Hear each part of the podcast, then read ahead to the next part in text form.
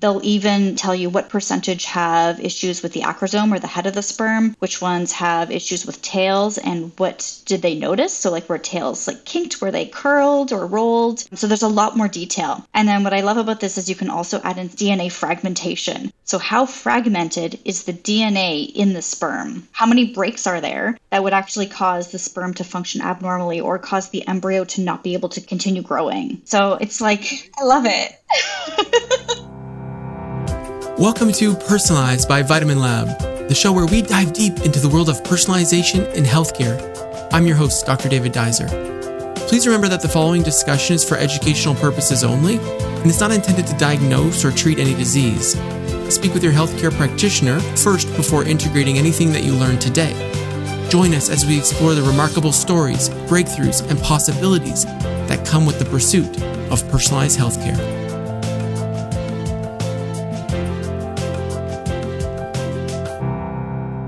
Welcome back to Personalized by Vitamin Lab. I'm your host, Dr. David Dizer. Today on the show, I spoke with Dr. Sarah Zadek, a naturopathic doctor and writer with a focus on reproductive health, endocrinology, and infertility. She uses the latest evidence based methods to enhance her patients' fertility outcomes and provides clinical support for endometriosis, fibroids, and PCOS. Sarah is the author of the fertility guidebook, It Takes Two and a Uterus, which addresses both female and male reproductive health. She's also written for multiple publications and websites across North America over the past decade. She currently practices at Conceive Health in Toronto, an integrative model combining naturopathic medicine with conventional fertility treatment. Please enjoy my episode with Dr. Sarah Zadek. Welcome back to Personalized. Hi, Dr. Sarah Zadek. How are you today? Hi, David. I'm doing great. Thank you. Very nice to meet you. Yeah, you as well so looking forward to our show. Thanks so much for joining us. We, we've been doing this show for a few months now, and basically, we've been interviewing integrated practitioners across the world about how they're individualizing their care. And I know that you've got a really cool practice and a really cool career going, and you're absolutely individualizing your care. So I thought it would be a great opportunity for us to chat. So I really, I really appreciate it, and, and welcome to the show. Oh, thank you so much for having me here. And uh, yeah, and I love talking about how we as naturopaths can treat patients, both you know using evidence-based medicine, but also tailoring it for that individual patient. Totally, it's the coolest thing. We're super lucky to be able to do this, and, and you've been doing it uh, at such a high level that you've built up a practice and a career and a, and dove into a niche deep enough that you've reached expert level. So you've written a book. I have, yes. You've written a book, and your book's called It Takes Two and a Uterus. Yes, yeah. So this is a fertility guidebook. It was basically um, a companion for those who are looking for extra information on fertility. So, what can I do to better my odds? You know, am I eating the right foods? How much exercise do I need? How much is too much? Can I have a cup of coffee? And what does the fertility journey look like if you do need to use medicated cycles or assistance? So I wanted to put together something that was a little bit more generalized to give information on the background of, you know, egg quality, sperm quality, why, you know, the uterus health matters for implantation. And also all those little tiny factors that, given the whole big picture, really contribute to our overall fertility and our aging. Because reproductive health is also like intricately linked with our overall chronic health and aging. Right. Oh, such a cool topic. Congratulations mm-hmm. on on the launch of the book. Thank you. Let's go way back so we can take the journey all the way to the book cuz you've got an interesting past. Tell us about your undergraduate and the work that you did after your undergraduate and and that that really got you into naturopathic medicine. Yeah, I always knew that I wanted to be in healthcare in some capacity. Like I just I love helping people. I love biology. I love using that knowledge to help others. So, my undergraduate thesis was in a genetics lab. And so, my supervisor had been doing work on antioxidants and the aging process. And we were trying to figure out a way that we can incorporate, you know, a health aspect as well. So, we were looking at the immune function of fruit flies who were lacking certain um, antioxidant enzymes, particularly the SOD enzyme or, or superoxide dismutase. So that was my project is looking at immune function um, when you challenge these flies with different bacteria and fungi, and what would happen when you look at them at, at a normal like control versus the ones that are lacking antioxidants. And then we kind of followed them for a couple generations. And I didn't realize at this point that I was going to end up doing fertility and egg quality, but it ended up lining up so perfectly. Um, the way that now we look at overall aging, egg quality, and the impact of antioxidants on that. Wow. And so even when I test my patients now when we're doing genetic testing, like we'll test the SOD2 gene to see if there is a predisposition for less antioxidant function. Wow. And then that'll prompt us to use more antioxidant support for supporting egg and sperm quality, which is like really cool. That's so cool. That's incredible. I love it. Full circle. That's so awesome. Yeah, I've, I've been teaching this course to holistic nutritionists about lab diagnostics, and they always want to get into treatments, right? Like they want to get into, like how much antioxidant should I use and when should I use it, basically. And I say that like the researchers are obsessed with this too. Like they're in there. If you just look through the journals, you're going to see that it's being studied. And look at you, you were in there way, what I would say is way early studying antioxidants. So that's ridiculously cool. And then did you work in pharmacy? Like what is the pharmacy background that you have? I did. so it started as a high school co op placement. And they were needing an extra assistant in the pharmacy. So I ended up getting hired when I was 16 years old and was there for like over a decade. Wow. It was my my gig when I was in high school and I kept going back all throughout my undergrad, postgrad. And so yeah, I just have a have a background there in kind of mediating between patients and doctors, patients and insurance, patients and pharmacists. And that kind of gave me the foundation as far as working in healthcare in real life. Right. And then from there, I just continued my studies and became really into female health and female reproductive health specifically. And again, everything kind of just lined up on my pathway to really dive in and have that niche. And so, you know, sometimes as naturopaths, we start out so general, like in a very general practice, mm-hmm. because we you kind of have to see everything. And then having this niche, just again, everything kind of lined up as far as okay, you've got the basics as far as you know, healthy diet, what kind of counseling to give patients with, you know, regards to you know, how much sleep they need and stress management. And so all these components come into play. But now we also have a lot more research over the last 10 years or so on how other factors are influencing fertility. So more studies are coming out with regards to things like cannabis right. or environmental pollutants. And so again, we're getting more and more pieces of this puzzle. And I just feel so lucky to be a part of this and to also have my eye to like PubMed essentially, like yeah, yeah, gathering all, all this information that I can. Love it. The, the synthesizer. It's the best. It's so fun. so you've had you had this background. So we have this genetic study, research based work, and then we have the pharmacy background, and then you become a naturopath, and now you work in an integrated clinic. So I do. Tell me about your clinic experience. Like, what's it like working with other professions, and how did you get I know that your background leads us to this, but how did you get involved in this clinic in particular? Yeah, so Dr. Tracy Malone was a supervisor of mine at CCNM, which is the Canadian College of Naturopathic Medicine here in Toronto. And um, she knew that this was the area that I wanted to go into. And so her and her business partner, Jennifer Fitzgerald, who's also a naturopath, they opened up Conceive Health, again in Toronto. And they got their way into uh, at the time it was called TCART, uh, which is a fertility clinic in Toronto, and basically like was able to forge this relationship with these doctors. And you know giving them the information and presenting you know how naturopathic medicine can make a really big difference with their patients. Right. So, you know we can make your numbers look better. We can help your patients to succeed if you know we work together. So they've been at this for about I want to say just over 10 years now right. with this clinic and so since then, TCART has now turned into Trio Fertility, and that's where we are now. Mm-hmm. So our clinic locations are actually embedded within Trio Fertility locations. And downtown is where we have our, our main hub, and that's where they also do IVF cycles, cycle monitoring. They have the OR right on site. I'm also at the North York location, which does cycle monitoring as well as IUIs. And it's wonderful because we're able to share information between practitioners so easily like the communication's amazing. Like I can knock on an MD's door or an REI, a reproductive endocrinologist, their their door and be like, "Hey, like I saw so and so today, and we can talk about you know the, the different ways that we're trying to approach a case. Mm-hmm. We can review different labs together as well. So if there's a lab that I think might be helpful, I can ask for their assistance in running something, and we kind of go back and forth. And then we'll also be very open about our communication. So they'll know what I'm doing treatment wise, I'll know what they're doing treatment wise.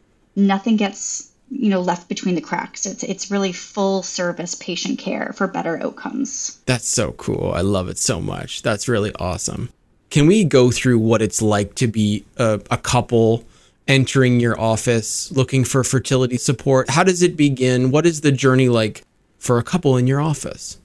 Yeah so i mean i see couples as well as singles. So mm. i do have some people who come in being like you know they haven't right, met the right partner. Maybe um, they know that you know they're entering or getting close to 40 or you know have just turned 40 and so they're really thinking about the fertility timeline there so whether it's a couple or a single we see patients who are either just thinking about starting to conceive like maybe they're you know earlier in their, their 20s whether they're in their 30s or even like i said 40s or we see patients who have been trying for quite a while and they're already with a fertility clinic or they've been with a couple different fertility clinics. So we go through with them what we call the 100 days of preconception. And so ideally we want to help to get health under control for about three months before they even want to do either a medicated cycle or try naturally. And we'll, again, like any naturopathic doctor, we spend about an hour together in that initial visit. We also do couples consults as well at our clinic, which I love because, again, it's both partners together. You're treating both, which is really important. Mm. Again, whether it's a single sex couple or or heterosexual couple and and we go through everything from their you know their health history diet lifestyle all those factors but i'm additionally also screening for specifically the factors that we know affect fertility so again environmental exposure to pollutants you know what kind of products are you using in your house on your body so forth mm. and at the end of that visit if they're already with a fertility clinic, there's a very good chance I already have access to labs. And oftentimes patients are so well versed in all of this they'll come to me with their lab reports already printed out and say, Here, this is what I've done so far. Like, where do we go from here? So I do some lab work. I don't run it on every single patient because, like I said, some of them come to me already having done quite a lot.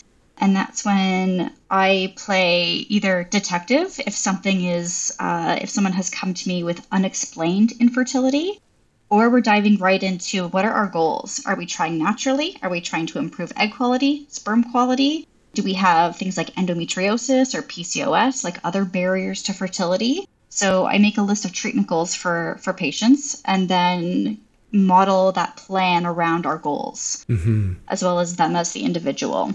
Right. Mm-hmm. Okay, let's go piece by piece, if if you don't mind. Sure. I know that you're individualizing care, so the yeah. question can be can seem incredibly broad. But what what would be the lab assessments that you would want to see? Say they're bringing them. What are you looking for? If, for example, if someone has had difficulty conceiving mm-hmm. or has had trouble in the past, like what would be the environmental assessments? I know you mentioned SOD. What else are we looking at?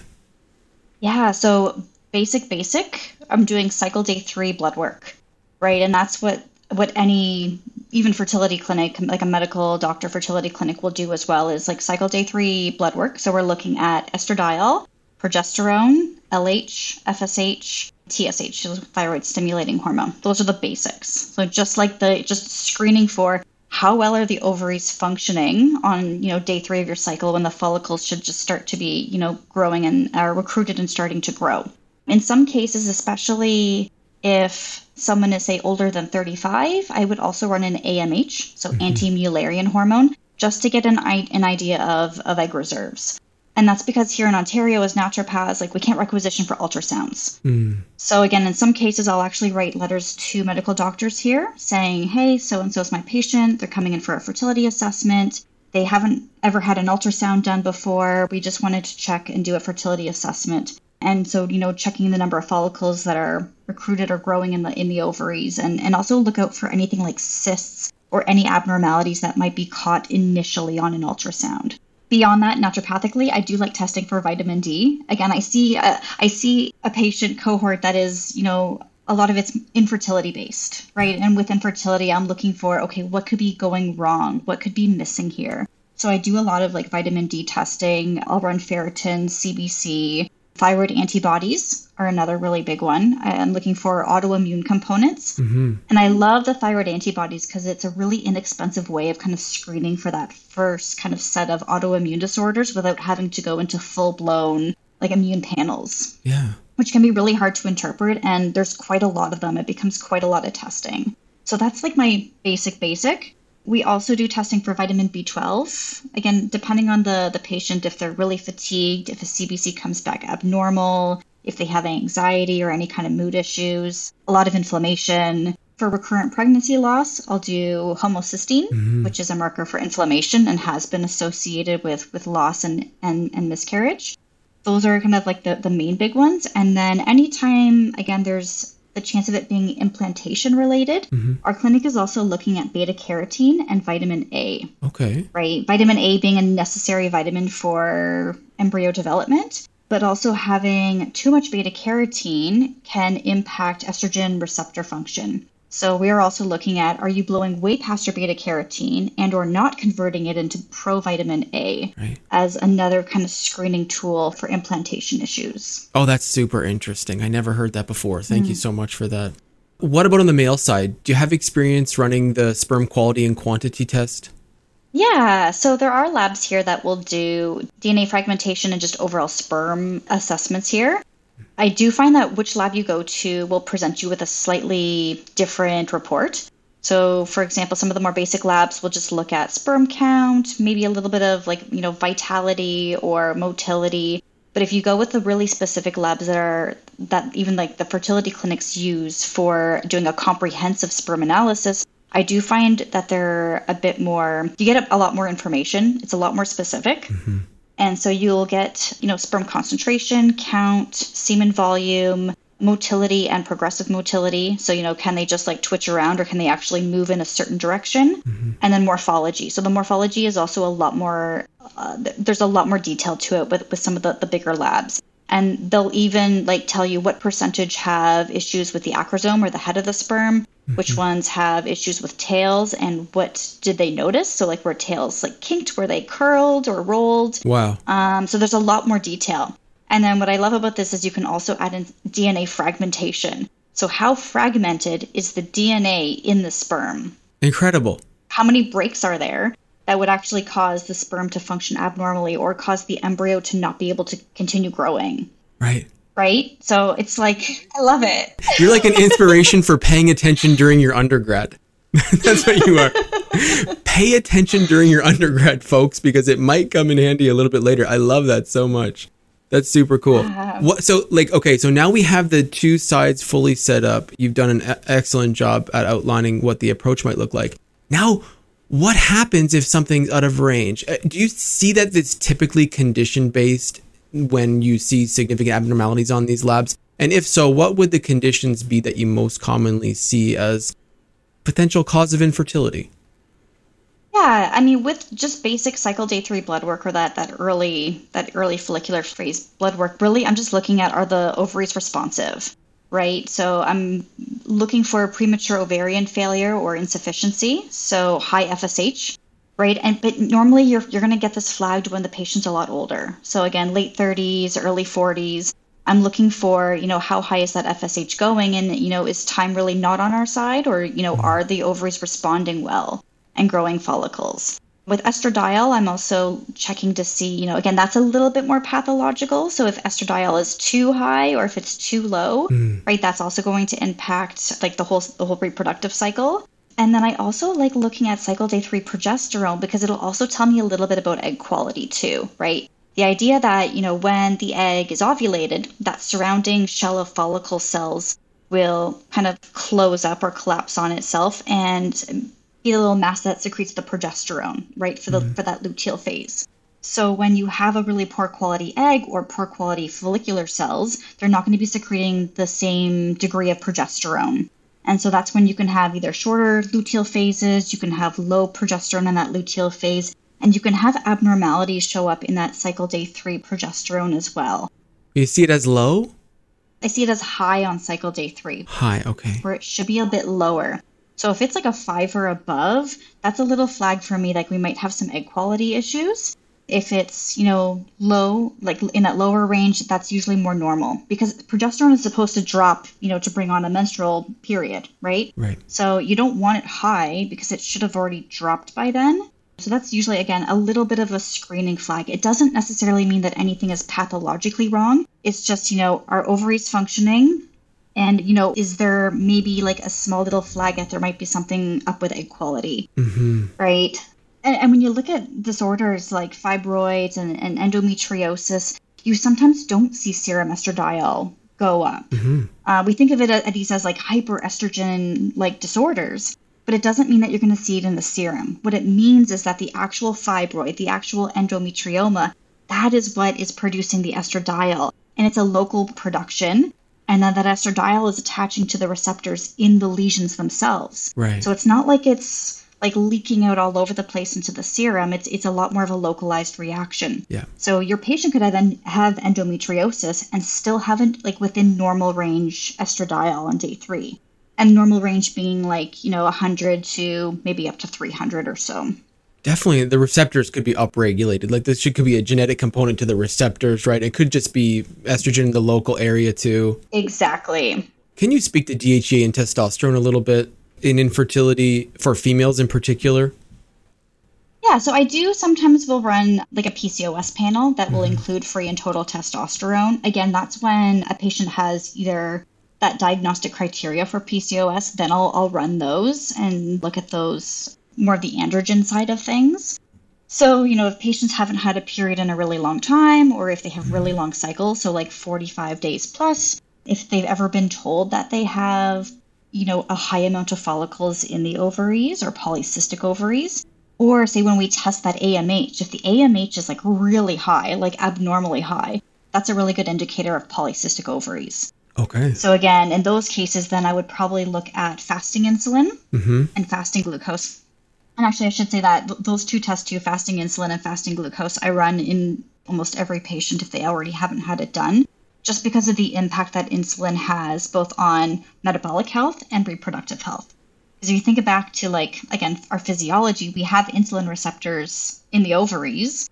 And so having too much insulin chronically can affect ovarian function. Okay. So again, in PCOS, I'm going to look at testosterone to see if it's elevated because there is a good group of, of people with PCOS who don't have high androgens. Yeah. And so then you don't need to use your androgen lowering herbs that tend to be sometimes go-tos for naturopaths. Mm-hmm. It's not a bad thing. It's just that you don't need to go really heavy on things like saw palmetto or nettles if androgens aren't super high Right. right? The issue could be insulin itself, just like too high of insulin and poor egg quality, right? So again, it, it's about even PCOS is individualized. It used to be just like this one diagnosis, but there's actually four different types of it. Wow. And so you're going to treat differently depending on what type your patient has. Okay, that makes sense. That checks out. That's in line with the show. Tell me a little bit more about the AMH. Like, this is the biggest question I get, right? People come in with their AMH. Can it be boosted? Number one. Number two, would that help if it, even if it could be? And what's the percentile that sort of sends up flags for you?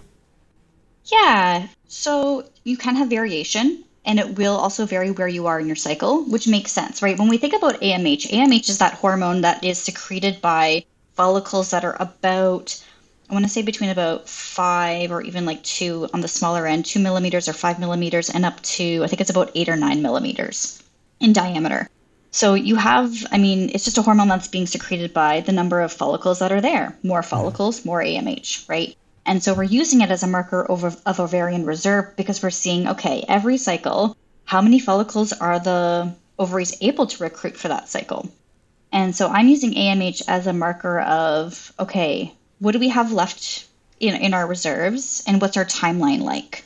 So if you have a really, really low AMH, we might already be kind of, and for lack of a better word, uh, like bottom of the barrel, right? Like the eggs that you have left are the last ones, so to speak, in, the, in those months. And so they might not be the best quality, mm-hmm. right? So that's also a marker of time for me. Now, as far as can it move? Yes, absolutely. I have seen little increments up and down, like cycle to cycle, even if you're testing on the same cycle day. So, like I mentioned earlier, we do cycle day three testing, and I keep it that way to stay consistent. Mm-hmm. Because again, if you try to test in the luteal phase, you're probably going to get a completely different number, right. And or if you keep switching labs, you're also going to get different numbers because the machines might not be calibrated perfectly every single time or be the same. So, I do say if you're going to use a lab, try to use the same lab for consistent numbers. And then as far as boosting AMH, again, it comes down to we are born with all the eggs that we'll ever have. You can't like grow new eggs. It's not going to happen. but you can help. I try to say to people, like, it's about the number that are there and you can't increase that. Mm-hmm. But then people see these little shifts that you've explained that there can be mm-hmm. changes over time. It looks a little higher. Did I do something right? And is that a good thing or not? And I don't think it really matters, does it? Yes and no. It could just mean that your follow, your like your your ovaries responded a little bit better to FSH that okay that cycle. Right. So if FSH was a little bit higher than you'd like, so between like a 10 and 15, and then all of a sudden your AMH came up a little bit, then great, maybe the like the ovaries are responding better. Doesn't mean that again that you're getting a whole bunch of new eggs, but um, and egg quality is still going to be something that's completely different, right? So even though you can recruit the follicles and recruit potential eggs, you still have to work on egg quality regardless. Mm-hmm. Okay. Yeah.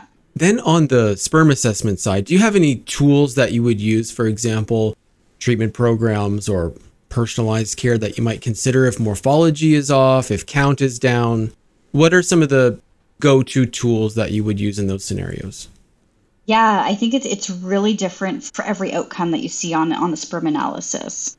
So if count is off, I'm looking at testosterone, mm. right? Like what, what are testosterone levels like? And so that would lead me to doing a little bit more hormone blood work, right? I'm also asking about concussion history as well, because that can affect the pituitary mm-hmm. and FSH and LH in, in males.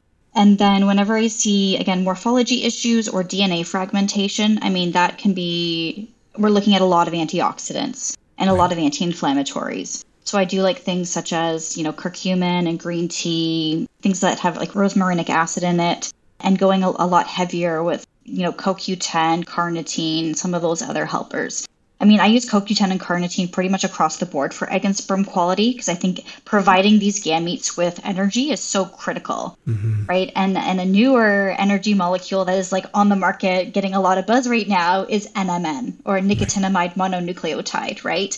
And we have to keep in mind that Infertility, we are using more the NMN version versus the nicotinamide riboside. So using NMN versus NR infertility. So that's something to keep in mind as well.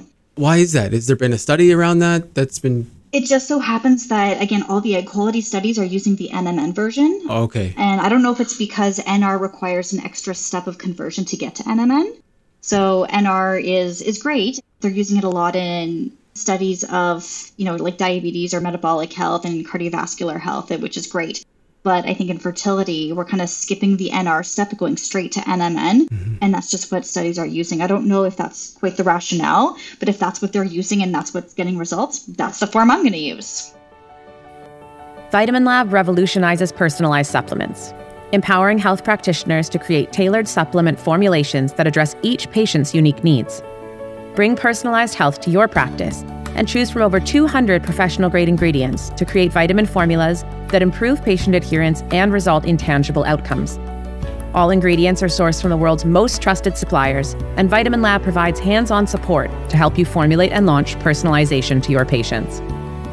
Say hello to a new era of personalized supplement solutions. Go to getvitaminlab.com slash personalized to save $100 off your first formula. So this this is a big conversation that I'm sure a lot of integrated practitioners go through, like trying to explain how stress on the body, poor recovery, low immune function, how it impacts us.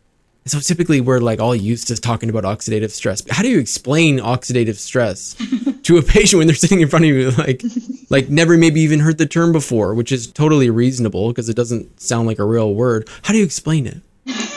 yeah. Um Actually, first of all, I'll, I'll explain what, what free radicals are. Like, what are reactive oxygen species? They are these molecules, or like these little tiny reactive molecules that are a byproduct of metabolism. So your cells naturally make them just from us breathing and walking around and, you know, having all the bodily functions that we have. And your body has nutrients that you get from your diet to, to help keep them under control, right? So these little compounds or these little molecules are very reactive.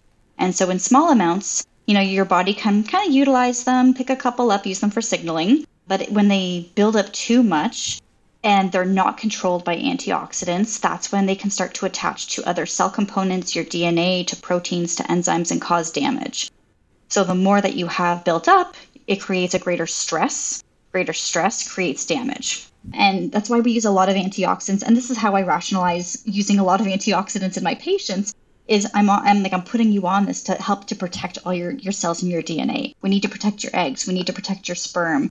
You have a high DNA fragmentation, like that damage is coming from somewhere, right? It's also coming from like poor repair mechanisms and things like that. But I'll start with the oxidative side of things, and we'll kind of carry into that. Totally, which could be improved if you're taking an antioxidant approach. I'm sure that the immune system could become more efficient. Absolutely.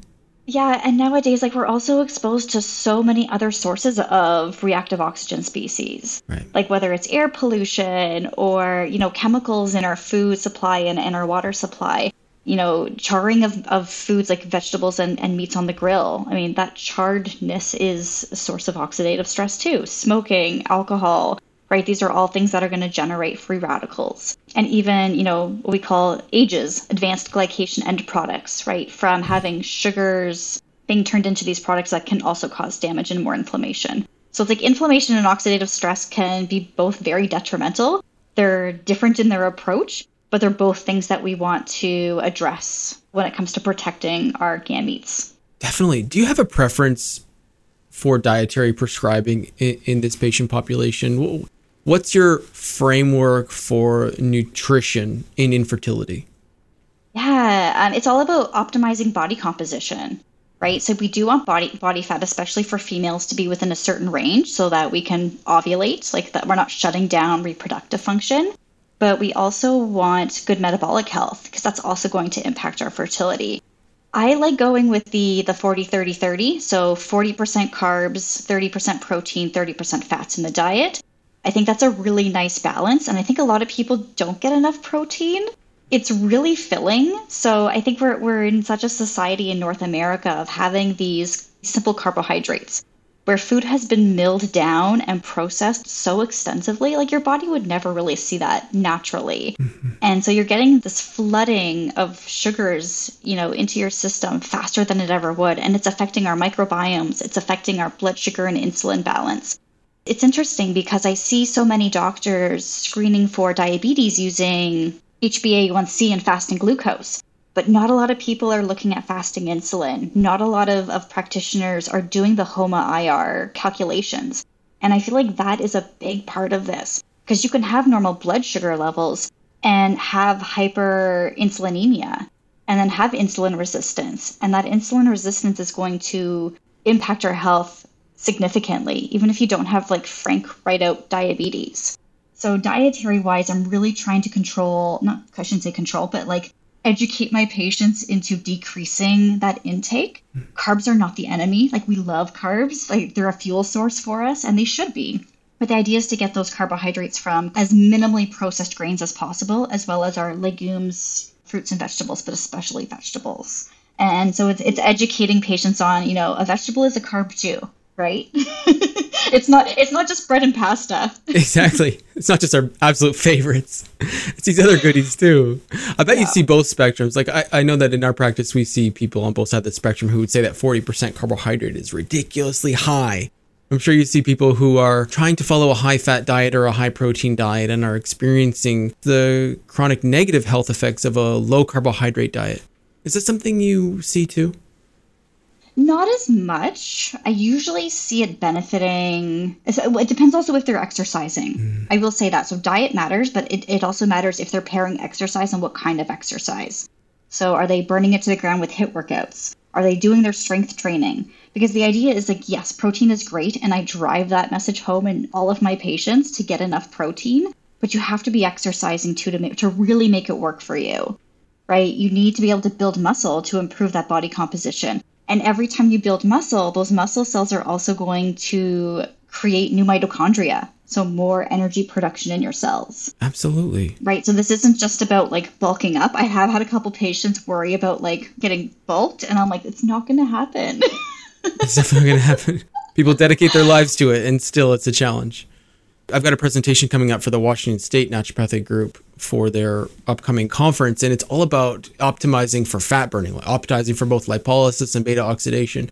So I've been studying a lot about the impacts of insulin and how when it hangs around too much, it suppresses lipolysis, but also when there's too many amino acids consumed, the gluconeogenesis pathway can be upregulated in a meaningful way that can suppress beta oxidation too, or this burning of fat that we want for optimized energy production. So much more energy can be made from fat if you can optimize the mitochondria for that. And it sounds like you've got this strategy with a, with a, like a well balanced diet, lots of good exercise, and antioxidants to support this pathway. But on the nutrient side of things, so far we've got into the vitamin D and the vitamin A. Are there any other nutrients that maybe you'd be interested in in fertility that might make a significant difference for someone? Yeah, you know what? I find that vitamins C and E are a little bit like we kind of, I don't know, sometimes we just kind of forget about them or not give them, we don't think they're as important as they are. A lot of people don't eat fruits and vegetables. Like it's not a given. Yeah. Or like uh, people take vitamin C in the winter to like avoid getting sick, but we never really think about vitamin E or think about the right amount of the two together. And I think it's important to supplement both of them together because they recharge each other they extend their antioxidant capacity when when you prescribe them together. And just also like from a pathological perspective, I mean, we're using vitamin E to help with uterine lining thickening, to help with sperm quality as well. And it again, it's a great antioxidant. I'm using it a lot in endometriosis as well. So I think that vitamin C and E are a little bit can be sometimes undervalued in some practices when we think about overall. I mean, there are so many different supplements you can prescribe for, for fertility. And sometimes we go with more of the heavy hitters and we forget about the little nutrients. Yeah. But I think they're just as important. it can sound too simple. yeah. because someone's yeah. sitting in front of you and you're like, you need more vitamin C. Come on, you must have something better than that. No, maybe maybe this is what you need. Just go to your regular drugstore, like get whatever is there. Like it doesn't have to be special or fancy, unless they have like histamine issues or like allergic issues with with vitamin C. But yeah, there's it's readily available and really easy to prescribe. Definitely. What about the exercise principles? I know you spoke a little bit about about, about strength training, but what what is the approach that you may take for someone who has no exercise history who who's working in infertility right now? Mm-hmm. So we start low and, and kind of work our way up. And the first thing I, I ask my patients is, what kind of movement or activity do you enjoy? Like, what would seem fun to you? Like, is it dancing or Zumba? Is it getting into a pool and just kind of like off and, and you know being you know without gravity on you? Are you a gym rat? Do you actually like going to the gym and using equipment? Would you prefer doing classes? Do you want to stay at home and stay away out of away from everyone and, and, and other people's eyes and just do your own thing on a like with a youtube video? What would make you comfortable? What would get you motivated to to do something? And so we, we kind of work with those activities first and finding out okay well what activities would, would benefit us both from a cardio perspective but also strength training and resistance component. From there, we talk about the duration and frequency. So I usually recommend about two hours every week.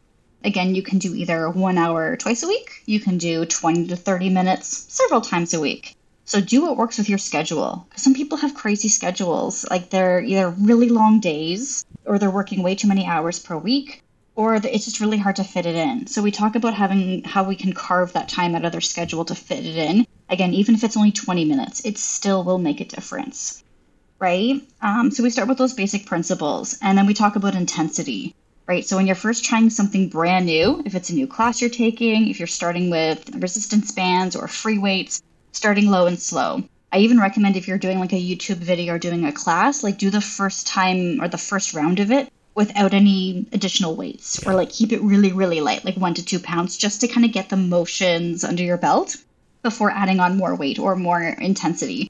And the same thing with if you're, you're going to try jogging or cycling or swimming. It's okay, you're not going to be an Olympic athlete right out the gate. Like, yeah. go easy on yourself. You're going to take breaks, For sure. monitor your breathing, monitor your heart rate. Like, keep in tune with yourself, right? And know when it's time to take a break or time to slow down. And if you're feeling great, then amazing. Then keep doing what you're doing and we'll keep building on it. Yeah. So I like those regular check-ins because I want patients to feel to keep going and, and feel motivated to remember the feeling when they finished because like that's that's the driving feeling. That's the feeling that's going to get you to do it again. Right? That's super smart. So we have to remember that. One place of practice I have zero experience in is supporting someone or a couple going through IVF. Do you have some general guidelines, general principles that practitioners might want to consider when they're supporting people going through IVF?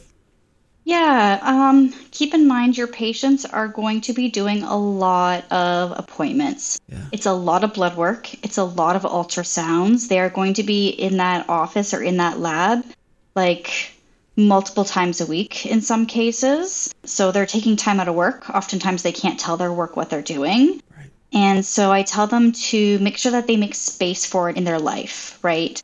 Understand that this can be a very a very hard journey. And it's not even just i mean if you're doing egg freezing you can usually get through cycles within like you know maybe two months total. Mm-hmm. but for someone going through ivf it could be years. And i have seen those patients who have to do repeat cycles whether they either didn't get embryos the first time around or they got embryos they started doing transfers and the transfers weren't taking um, then they stop and want to work on preconception care with us and then try another cycle. In Ontario, we have one funded IVF cycle available. So sometimes they're they're waiting on that and doing, you know, IUIs or intrauterine insemination in the meantime. It's a lot. And so when someone has been going through this for such a long time, oftentimes I'll tell them to go take a break. Yeah. Like if the AMH isn't too bad and like their age isn't a factor, I'll say, you know, like go take a little mini vacation, whether it's a staycation or an actual like going away somewhere, but like take a break, recharge, come back. That's a good strategy. Yeah, so as practitioners, we can be that support and tell them that's okay to do. Mm-hmm. Right? You have to take care of you because if you're, you know, you're losing sleep over this, you're really anxious or even depressed, like we have to work on mood now because those are also factors that can impact your fertility. Well, it sounds like it's a good use of our time. Yeah. And something I haven't considered, just that their lives are, have then become quite hectic and incredibly busy, and that can cause issue as well. and a little bit secretive too, right? There are certain people that they can't talk to about this. Right. Whether it's family hounding them, like, why aren't you pregnant yet? I've seen that experience with some patients, to the like, no one at work knows what I'm going through, and I have to sneak away or like take time off to, to be here to do this. Right. So we have to realize that these patients are sometimes they feel really alone, especially if they get a diagnosis of infertility or that something did pop up as being abnormal. You know, it's really hard. They feel very alone because, you know, I mean, until maybe social media came along and now we have more support groups available, but it's it's a very isolating experience. Definitely. But it sounds like your office would be a good place to hang out and, and chat about those those challenges. Oh yes, it's a very busy office. I bet it is. I bet it is.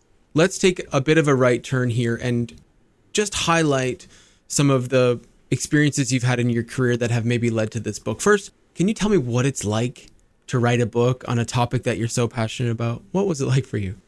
Uh, you know what? I, I, don't- I don't mean to sound like I'll try to be humble, but it, it was pretty easy for me to do the actual writing part of it. Love it. Love it. Like, honestly, it took me about two months to actually write the book. but this is after like years of, of Yeah. research accumulation. This is after like I've been writing on medical topics since like 2015. Right? I've been published on websites and different publications since then. So this has just been like it's just been accumulating ever since then. And now I got to write not for someone else but for me under my name, like under my own book. Yeah. And uh, this was research I was already doing, helping with treatment plans, conveying information to my colleagues. Like we share a lot of data together to try to, you know, help improve outcomes across the board in our clinic. And so I basically have my own database or database of information, research, my own little notes that I put here and there, my my impressions of what I think might be happening based off of pathophysiology. And again, I kept um, I keep my ear to certain fertility support groups as well as just like listening to like things that my patients say as far as what they're what they're missing what they're looking for. And that, that same question kept popping up of what else can i do?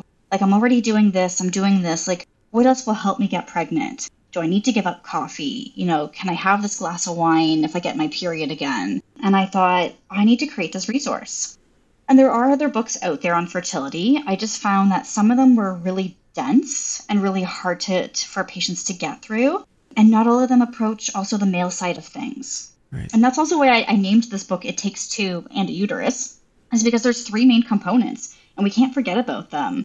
So you need a good quality egg, you need good quality sperm, and you need a healthy uterus for it to implant. And if you're missing one of those, like you can't make a baby. Right? So and, and I leave that little that dot dot dot space to as a placeholder for everything that happens in between there. The genetic factors, the family history, the current health concerns, the you know the body composition, the lifestyle and dietary factors. It, it's all the components. And also because, like, on a microscopic level, we still have no control over what happens. Right. You can have a great euploid embryo. You could have an, uh, you know, a uterus that checks out as far as microbiome and not having endometritis, and it still might fail. And that's just biology because you can put all the components together, they still might not gel together, right? So we have to, we, we want to do as much as we can. It doesn't guarantee results every time. But I also tell patients that everything that we're doing also supports your aging health. So that no matter what your family ends up looking like, whether it's, you know, with a baby or five cats or adopting or whatever it is that your family ends up looking like, you're going to have more health years with them, right? Like you're improving your quality of life for you and your family. Definitely. And I think that's a really big takeaway. Oh my gosh, I love it. I love it. You've brought up something a couple times now that I, I like literally have to ask about, or people are going to be on me about this, and it's coffee when people are trying to conceive. Can you still have caffeine? Yes. Short, okay, short answer is yes. short answer, yes. people come to me and they're like, oh, I was so afraid you were going to make me stop coffee. And I was like, no, no, no. I'm realistic. I get it. Now, there are certain cases where that's not true, but the majority of the time, I'm usually saying, yeah, you can have one cup in the morning, get yourself going, totally fine. Yeah. Right. If we have genetic testing done, then I'll also know how fast they metabolize caffeine. So if they're a slow metabolizer, I'm a lot more like I'm a bit more comfortable if they have it earlier on in the day, but I say like nothing after noon for a slow metabolizer. If they're a fast metabolizer, then we give a little bit more leeway. And so, and, and as well, how well those enzymes are working may may also give me insight into how much they should be able to consume per day. So, is it just one a day? Could you get away with maybe like one and a half? Mm-hmm. I mean, our guidelines usually say about 300 milligrams maximum per day. I think that's very generous 300 milligrams of caffeine a day for fertility. Mm. But it also depends on the person. Are you coming to me as like a healthy 25 year old with no known issues? You're just trying to, you know, get your, your body into the healthiest position that, that you can be in before conceiving. And if so, then like, yeah, you can have two cups. That's fine, right? Mm-hmm. But maybe not six. Right. Like six is going to be too much. And I've seen people do that before. They just drink it by the potful. And I'm like, that's too much. You said it was okay, doc. you said it was fine. In moderation, in moderation, right? So this is where we got to keep the patients in mind. What about alcohol? I, this is like a total end, other end of the spectrum for me because I believe that coffee is healthy. But what, but what about alcohol? Is that a big no-no? You know what? This is a tough one because the research is so mixed. Mm. So I was doing a lot of research on this, and I found that Italians, so those that are genetically Italian, they were showing different correlations with fertility outcomes. So as opposed to a lot of other countries, and I, I don't have the full list, I think there was like five of them, including North America and I think it was the UK. There was a lot of connections between alcohol intake and infertility. The same correlation was not found in Italians, wow. which I thought was really interesting. So again, genetic component, right? I mean, alcohol on its own is a toxin. You have too much of it, like I'm, I'm sure everyone understands the feeling of a hangover. Like that's a toxin, right? So I generally shy my patients away from it as much as possible. Now, if they've been undergoing fertility treatments for so long, or they're trying naturally and it's been like six months, and then they get their period again, mm. like, okay, you've you've been really good. You've been without alcohol for so long. Go and enjoy your glass of wine. Like again, but it, it, we have to make sure that it doesn't get out of control. Yeah. So it's going to be like a six ounce glass, not a box of right. wine. Like you know what I mean, or not like the whole, not like yeah. the whole bottle.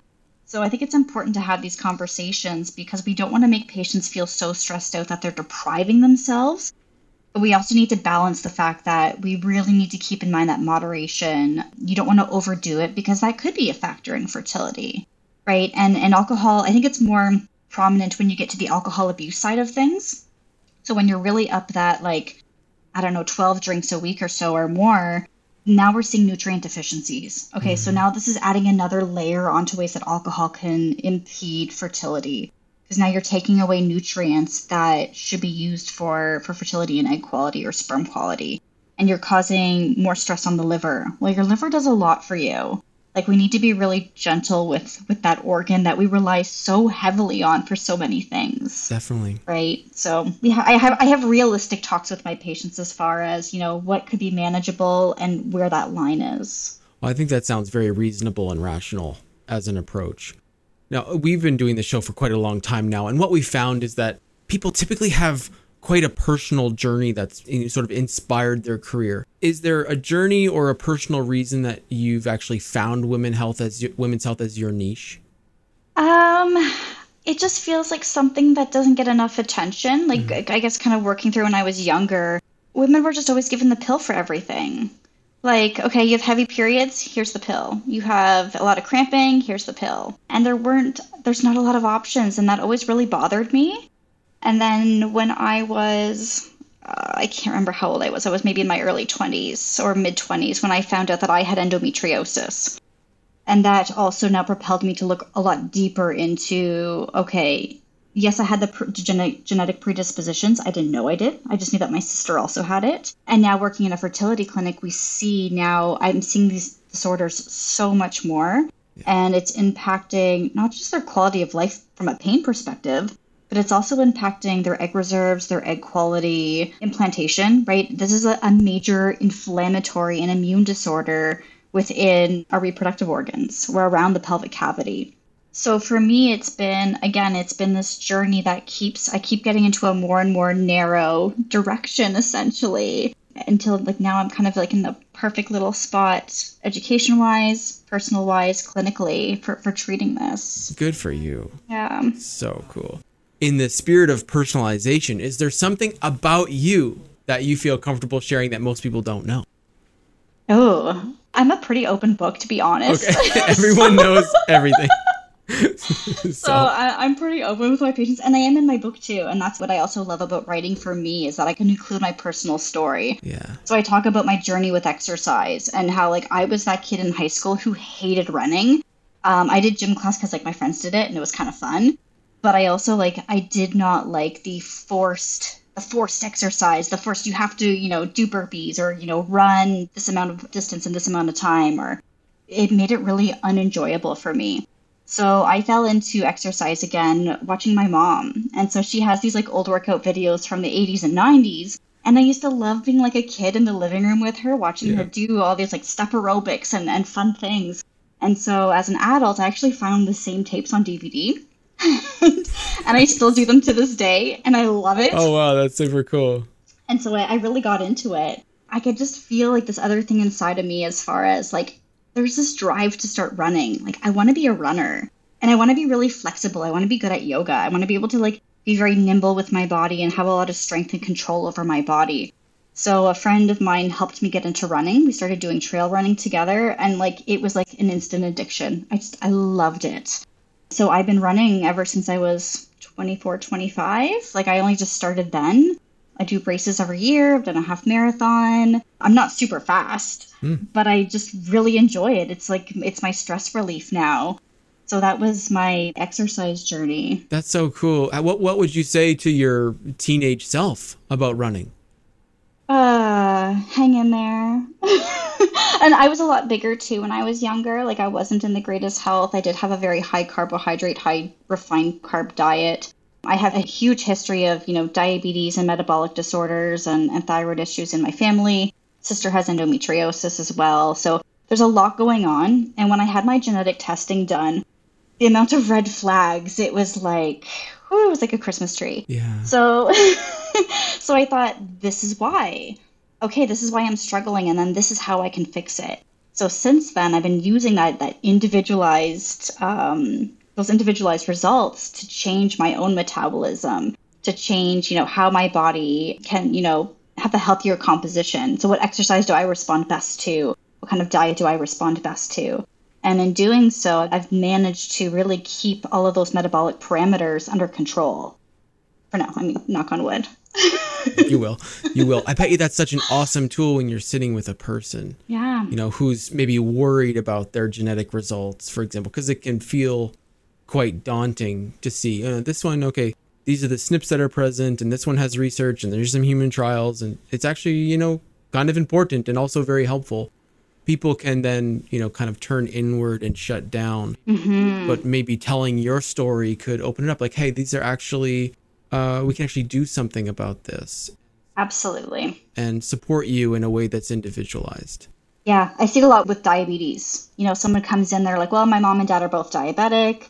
I've been flagged with prediabetes. You know, it's been running in my family for for generations. It's just something that is. And I'm like, no, it's not something that is. We can try to like we can try to work against this. Like there are tools that we have to help prevent you from going full diabetic, needing insulin or needing medications or we can at least, you know, get medication doses down. Like we can improve your health.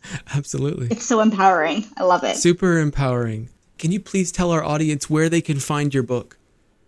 Yeah, so my book is available on Amazon, both American and Canadian, as well as Chapters Indigo, Barnes and Noble if you're in the States. I'm not in stores, but I am online, so you can get paperback, hardcover, ebook if you prefer. Yeah, I'm available everywhere. Really cool. And where can people connect with you on social media or, or online? Yeah, so I, I am on, I don't do a lot of social media, I will admit, but I am on Facebook and Instagram. So you can find us there. Um, you can also check out conceivehealth.com, which is our uh, clinic website as well for more information on preconception care. Or check out my website at uh. Oh, so great. Thank you so much, Sarah. What a great time. I really appreciate your spending the time with us and bringing this niche to the show. It's something we haven't spoke about yet, and I don't have a lot of experience in your niche. So I'm really grateful for your time. Thank you so much. Yeah, thanks so much for having me. I've really enjoyed this. we'll talk again soon. Okay, sounds good. Thanks, David. Bye. Bye. Thanks for joining us for today's discussion. What about today's podcast resonated with you? Be sure to tag at Dr. David Dizer and at Get Vitamin Lab. If you're learning from and enjoying this podcast, please let us know by subscribing to our YouTube channel and follow the show on Spotify and Apple. And don't forget to leave us a review. It's the best way to support our podcast and it helps others find us. To learn more or book a demo to explore what personalization could do for your practice, please go to www.getvitaminlab.com slash personalized.